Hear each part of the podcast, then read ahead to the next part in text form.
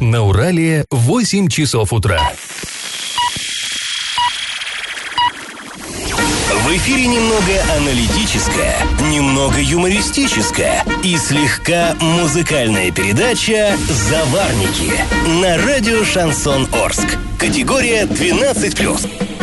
Доброе утро, друзья! Привет, Орск! В эфире, как всегда, программа «Заварники». В ближайший час вы проведете с нами, с Эльвирой Алиевой. Доброе утро! И Павлом Лещенко. Программа у нас новостная, но начинается она по традиции со старостей. Пашины старости. А давайте заглянем в 1962 год, хрущевское время. А чем же тогда жил Орск? Тогда в Орске очень остро стояла проблема борьбы с зеленым змеем. Ну, она всегда, в общем-то говоря, довольно остро стоит у нас в наших широтах. Ну, вот э, именно тогда городские власти озаботились, как бы им победить алкоголизм. И вот э, что говорил наш горсовет, э, цитата из протокола. В вопросах организации лечебной работы достигнуты некоторые успехи. Организован наркологический кабинет при психоневрологическом диспансере. Ну, сами понимаете, один всего лишь кабинет, сейчас отдельный диспансер. И, в общем-то, все равно эта война никак не желает э, выигрываться. За 1962 год э, лечение в кабинете прошли 110 человек. Начато лечение хронических алкоголиков антабусом. Ну, э, вот здесь э, стоит сказать, наверное, некоторые наши читатели это название знают, э, наш, наш слушатель, извините. Антабус был тогда таким, знаете, революционным препаратом. И, в общем-то, ну, принципиально новым препаратом, который не улучшал самочувствие пациента, а он его ухудшал. То есть сам по себе он никак не действовал, человек его принимал, но если ему в рот попадала капля спиртного, то начиналось, ого-го, а, начиналось общее недомогание, тошнота, приливы крови к лицу, а, понижение давления, тахикардия. В общем, пациент себя чувствовал, ну, очень плохо. И вот так и лечили людей, то есть давали ему сначала вот это лекарство, так сказать, потом э, осуществляли, это называлось в кавычках, провокация, то есть давали маленькую маленькую рюмочку чего-то спиртного и давали человеку насладиться вот этими всеми прелестями. Второй, третий, пятый раз, и в итоге у него вырабатывался такой вот рефлекс. Э, то есть он не мог уже переносить запах алкоголя. Ну, правда, Говорят старые врачи, вот мне один рассказывал нарколог, что была такая интересная побочка, людей начинало воротить от неожиданных вещей, например, от белых халатов. То есть вот он привыкал, что ассоциации плохие, и потом э, было проблемно ему зайти в больницу. Ну, в общем, вот такое, такие были интересные методы лечения. И, обсудив тему борьбы с пьянством, члены исполкома приняли такое решение, цитата, «раз в квартал организовать выступления врачей по радио и в печати, профсоюзным организациям вести точный учет работников работников, страдающих алкоголизмом, создать вокруг них общественное мнение, установить контроль за их поведением психоневрологическому диспансеру установить тесный контакт с медвотрезвителем и обеспечить лечение лиц, часто туда попадающих. Старшему инспектору Горсовета по культуре организовать регулярную демонстрацию фильмов, отражающих вред алкоголизма. А главное, шире применять указ об усилении борьбы с лицами, ведущими антиобщественный паразитический образ жизни. Ну, вот э, такие были методы. Ладно, о том, как в хрущевские времена власть боролась с коварным зеленым змеем, мы расскажем чуть попозже. Ну, а пока традиционный конкурс, он тоже будет, как всегда, в тему. Известно, что летом 1914 года, э, после начала Первой мировой войны, в России был введен так называемый сухой закон. Император Николай II тогда подписал указ о воспрещении продажи спирта, вина и водочных водочных изделий на период военного времени. Так вот, в Орске в то время имелся водочный завод, или его еще называли спиртзавод. Его закрыли, как и другие подобные э, предприятия по всей империи, а склады опечатали. И здание в тогдашнем центре города, конечно, пустовать не могло. Э, ну, это был центр старого города. И там разместили одно заведение. Так вот, кто же там разместился? Варианты. Один – полицейские, два жандармы, три мировые судьи в здании бывшего спиртзавода. Ответ присылайте нам на номер 8 903 390 40 40 в соцсети Одноклассники, группу Радио Шансон Ворске или же в соцсети ВКонтакте в группу Радио Шансон Орск 102.0 FM. Галопом по Азиям Европам! Ну что, быстренько о новостях Орска. У нас э, в главпочтамте Орс, на Орской почте новый начальник. Прежний начальник, э, многолетний Валерий Назин, ушел на пенсию. Кстати, вот перед самым уже уходом на пенсию, получив медаль за заслуги перед городом Орском. Теперь Орскую почту возглавил бывший начальник ГИБДД города Алексей Усачев. Э, он э, долгое время возглавлял, вот, собственно, ГИБДД, ГАИ по-старому. А после этого был заместителем начальника УМВД по городу Орску, по-моему, в звании полковника. И вот э, мне интересно, где почта, а где полиция, как вообще взаимосвязаны. И вот одни и те же люди мелькают, просто меняются Кстати говоря, посты тот, и тот все. же Назин, он долгое время был председателем общественного совета при УМВД. А, ну все, с- все понятно, все понятно. Ладно. А бывший тренер Орского хоккейного клуба Южный Урал Андрей Мартемьянов одержал уже 7 побед подряд в континентальной хоккейной лиге с командой «Автомобилист». Этот клуб занимает первое место в турнирной таблице, потому что в этом сезоне он не одержал еще ни одного пора... не потерпел, вернее, ни одного А поражения. вы-то, друзья, ругали этого тренера. Да, а, напомним, что Андрей Мартемьянов а, работал в Орске. В 2015 году он тренировал Южный Урал, а, где провел всего 7 матчей. И из-за большой череды постоянных поражений он ушел в отставку. Тогда болельщики были очень недовольны им и обвинили его в развале команды. Но, может быть, и не в тренере было тогда дело. Может быть. А, друзья, в Орске возбуждено первое уголовное дело из-за долгов по ОДН по статье 165 Уголовного кодекса причинения имущественного ущерба путем обмана или злоупотребления доверием. То есть дело не в отношении а, жильцов, а в отношении управляющей компании. Это первое не то, что в Орске, а в Оренбургской области. Да, и в Оренбургской области впервые это. А, Значит, по- попало а, под следствие руководство управляющей компании ЛКС-5. Причина – большой долг за тепловую энергию на общедомовые нужды. То есть, ну, чтобы было понятно, мы платим за свое, ну, за тепло напрямую энергосбыту, но вот ОДН мы перечисляем сначала управляющей компании, а она обязана энергосбыту передавать. И здесь, видимо, не передали, и не передали много. Размер вот этого долга составил 602 тысячи рублей. Теперь следователям предстоит выяснить, куда же направлялись средства, которые перечислены были жителями в управляющую компанию. Я в теме. Ну и получает у нас развитие старая тема, кто же будет платить за освещение дворов, или как их э, вот теперь будут называть придомовых территорий. Похоже, что все-таки это придется делать жильцам, а не муниципалитету. Правда, при условии, что участок лежит в одних кадастровых границах с домом, и общее собрание собственников примет вот соответствующее решение. Ситуация довольно запутана. Напомним, что э, решался вопрос даже в областном суде. Э, по правилам благоустройства за дворовое освещение должны были платить жильцы, но потом э, Народная ЖКХ организация подал, подала в суд э, на, муни- на муниципалитет и на э, городской совет депутатов. И, в общем, там суд принял решение, что дворовое освещение это вообще некорректный термин.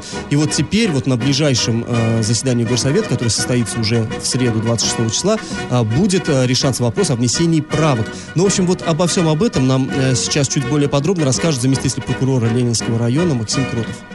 По дворовому освещению в правила благоустройства вносят изменения, горсовет 26 будет. Они меняют понятие дворовая территория, оставляют понятие придомовая территория и по закону, в принципе, обеспечивать освещение придомовой территории должны собственники. Что не относится к придомовой территории, то есть за границей, это обязанность муниципалитета. По границам кадастра у каждого дома своя придомовая территория. Все, что в рамках вот этого вот земельного участка дома, это является общим имуществом собственников жилья, которые они и должны содержать. Ну, в данном случае либо собственники, либо управляющая компания, которая обслуживает эту территорию. Но, опять же, они должны принять решение, будут они его освещать или не будут они его освещать. Соответственно, будут они за это деньги платить, не будут. Пусть и не освещают, это их двор. То есть это вопрос собственника. Но они должны этот вопрос принципиально решить.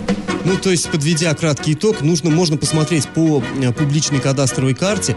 Вот если э, опора, столб стоит на территории, которая относится, допустим, к вашему дому, то тогда, получается, по словам прокурора, или э, должны жильцы платить за этот свет. Если вообще двор относится да, по если кадастру, двор да. да, относится к вашему дому, и там вот стоит опора ну, вот на этой земле.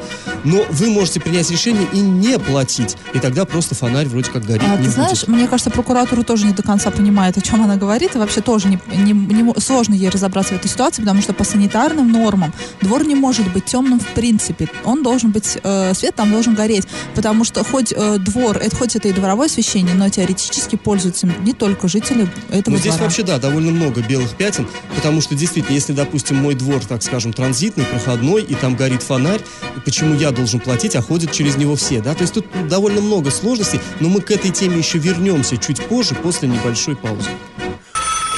Я в теме. Ну, а мы вернемся к вопросу освещения придомовых территорий, проще говоря, освещению Орских дворов. Прокомментировать вот эту спорную ситуацию мы попросили председателя общественной организации «Народная ЖКХ» Руслана Исмагилова. Ну, вот здесь вот раз сразу надо отделить, все пытаются смешать в одну кучу администрация, пользуясь, так скажем, тем, что жильцы, не собственники не являются специалистами. Нет никакого дворового освещения. Управляющие компании за опоры, которые в местах проезда, прохода, движения там на работу, в детские сады и все остальное, они не несут никакой ответственности и не имеют права нести по закону, потому что у опор есть собственник. Он распоряжается ими, он обязан их содержать в надлежащем состоянии, обслуживать ИТП и прочее, и все остальное. Чем отличается опора во дворе от опоры на проспекте? Ни, юридически ничем. И у той, и у той собственник один и тот же. Поэтому как бы здесь немножко лукавит представитель УЖКХ. На деле происходит как? Управляющие организации Э, по закону имеют право содержать, и обязаны, вернее, и должны содержать то имущество, которое собственники на общем собрании приняли как общедомовое. То есть у опоры, у которой есть собственник, никаким образом общедомовым имуществом оно стать не может. Соответственно, э, и обслуживать его управляющая организация не может и не обязан. Обязан всегда муниципалитет уличное освещение содержал за свой счет, за счет бюджета. Сейчас хотят вот это вот ноу-хау как бы применить и переложить это все на собственников. Собственники обязаны по закону только освещение, которое находится на самом доме или включенный в состав общедомового имущества. То есть есть протокол, есть специальный документ, где это четко все как бы указано. То есть и более того, управляющая компания не имеет права подходить даже к опоре что-то с ней делать. Ну, то есть, как видим, э, мнение, э, так скажем, расходится. Не совсем все-таки понятно. То есть, понятно... Вот у прокуратуры все было просто. От кадастренное, не от кадастренное. Все. А здесь уже нюансы появляются. То есть, у опор должен быть собственник.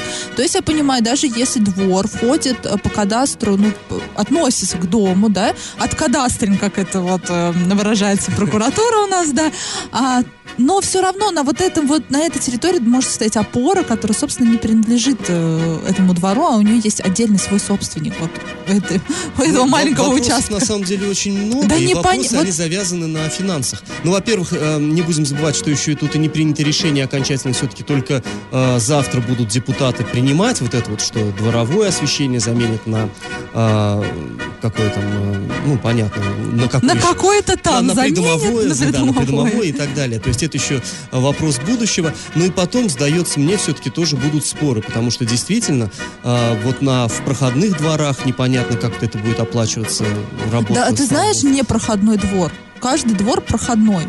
Я ну, иду, счету, я да. иду домой, и чтобы мне попасть в мой двор, я должна пройти через другой двор. И то есть я буду ходить через темный двор. Ну с какой стати? Мне вот просто интересно, сейчас вот это примут, собственники поголовно откажутся освещать дворы, но им тогда, скорее всего, придется на фасады вешать, да, какие-то прожекторы, потому что двор не может быть темным. Но и что? А вот так вот настучат кому-нибудь по голове, и кто будет отвечать? Ну, администрация будет отвечать. Мне кажется, мы уже проходили через это. Ну, в любом случае, пока вот много вопросов, да, но мы будем на них ответы продолжать искать. И я думаю, что в будущих выпусках нашей программы мы тему эту еще поднимем. Пашины старости. Ну, а мы возвращаемся к рассказу о том, как в 60-х годах руководство нашей страны и нашего города пыталось бороться с пьянством. Вот э, в 1961 году в Горсовете состоялось совещание, которое было посвящено этой щекотливой теме. Выступал на нем товарищ Морозов, тогдашний прокурор города Орска. Вот что он в частности сообщал. Как показывает анализ расследованных уголовных дел, все хулиганские проявления и подавляющее большинство других преступлений совершено лицами, находившимися в опьяненном состоянии, чем лишний раз подтверждается истина, хулиганство – неизменный спутник пьянства. Только за 4 месяца текущего года в медвотрезвителе побывало 1749 человек, из которых почти половина лица моложе 26 лет.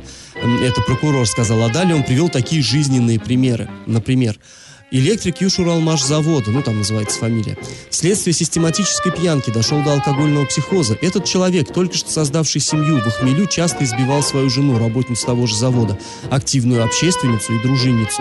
Одурманенный алкоголем, пропивший элементарное чувство человечности, этот садист в, обл- в облике человека нанес множественные ранения своей молодой жене и приехавшему к ним в гости тестю. Ну, такие обороты, конечно, из уст прокурора как-то непривычно слышать, но тогда было, наверное, это ну, в рамках, нормально.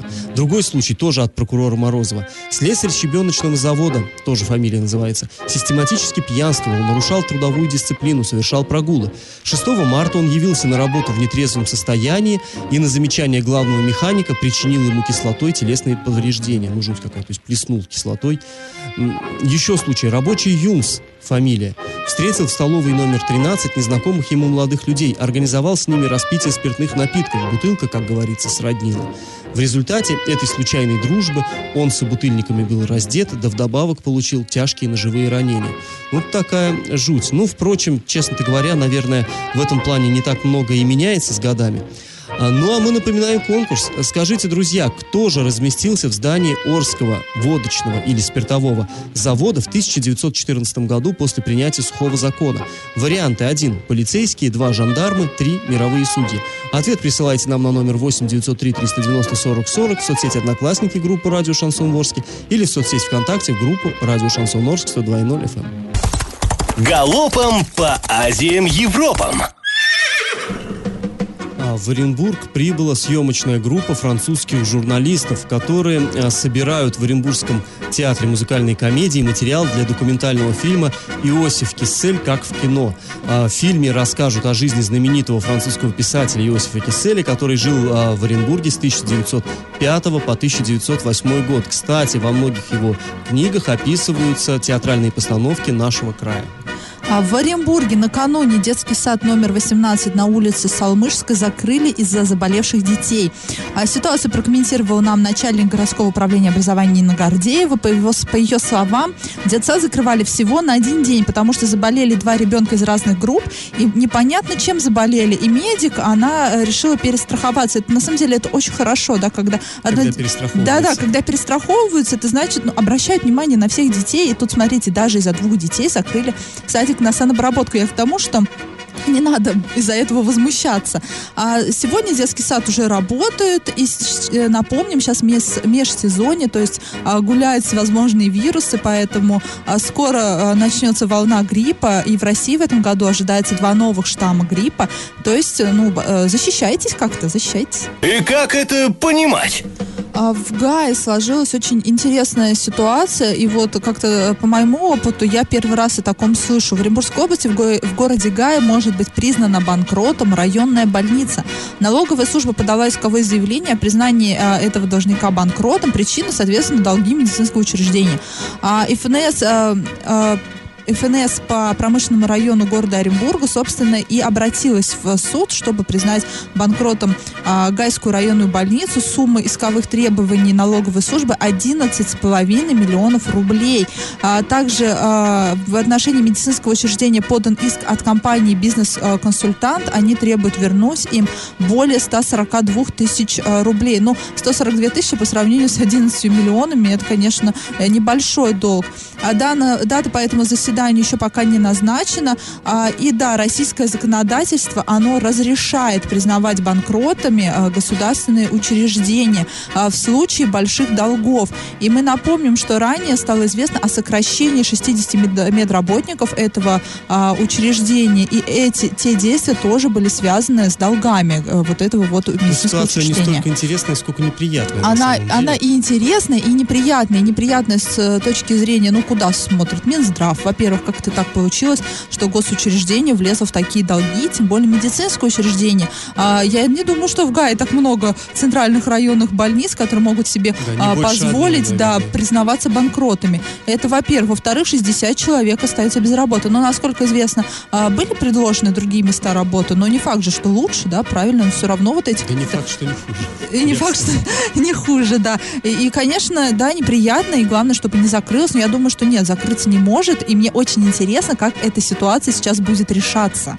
Ну, это интересно. Ну, поживем, увидим, и, наверное, и нашим слушателям тоже расскажем. И как это понимать? Полевой отряд из Оренбургской области э, в середине сентября работал в Крыму. Э, там велись э, работы, поисковые работы, и были найдены 163 э, советских воина, тела, э, останки 163 советских воинов, погибших в годы Великой Отечественной войны. И работы велись в 20 километрах от Феодосии. Там в начале войны бойцы Красной Армии ценой катастрофических потерь пытались держать натиск 11-й армии Манштейна, а немецкой армии. И по официальным данным количество потерь только вот с нашей э, советской стороны составили около 200 тысяч человек.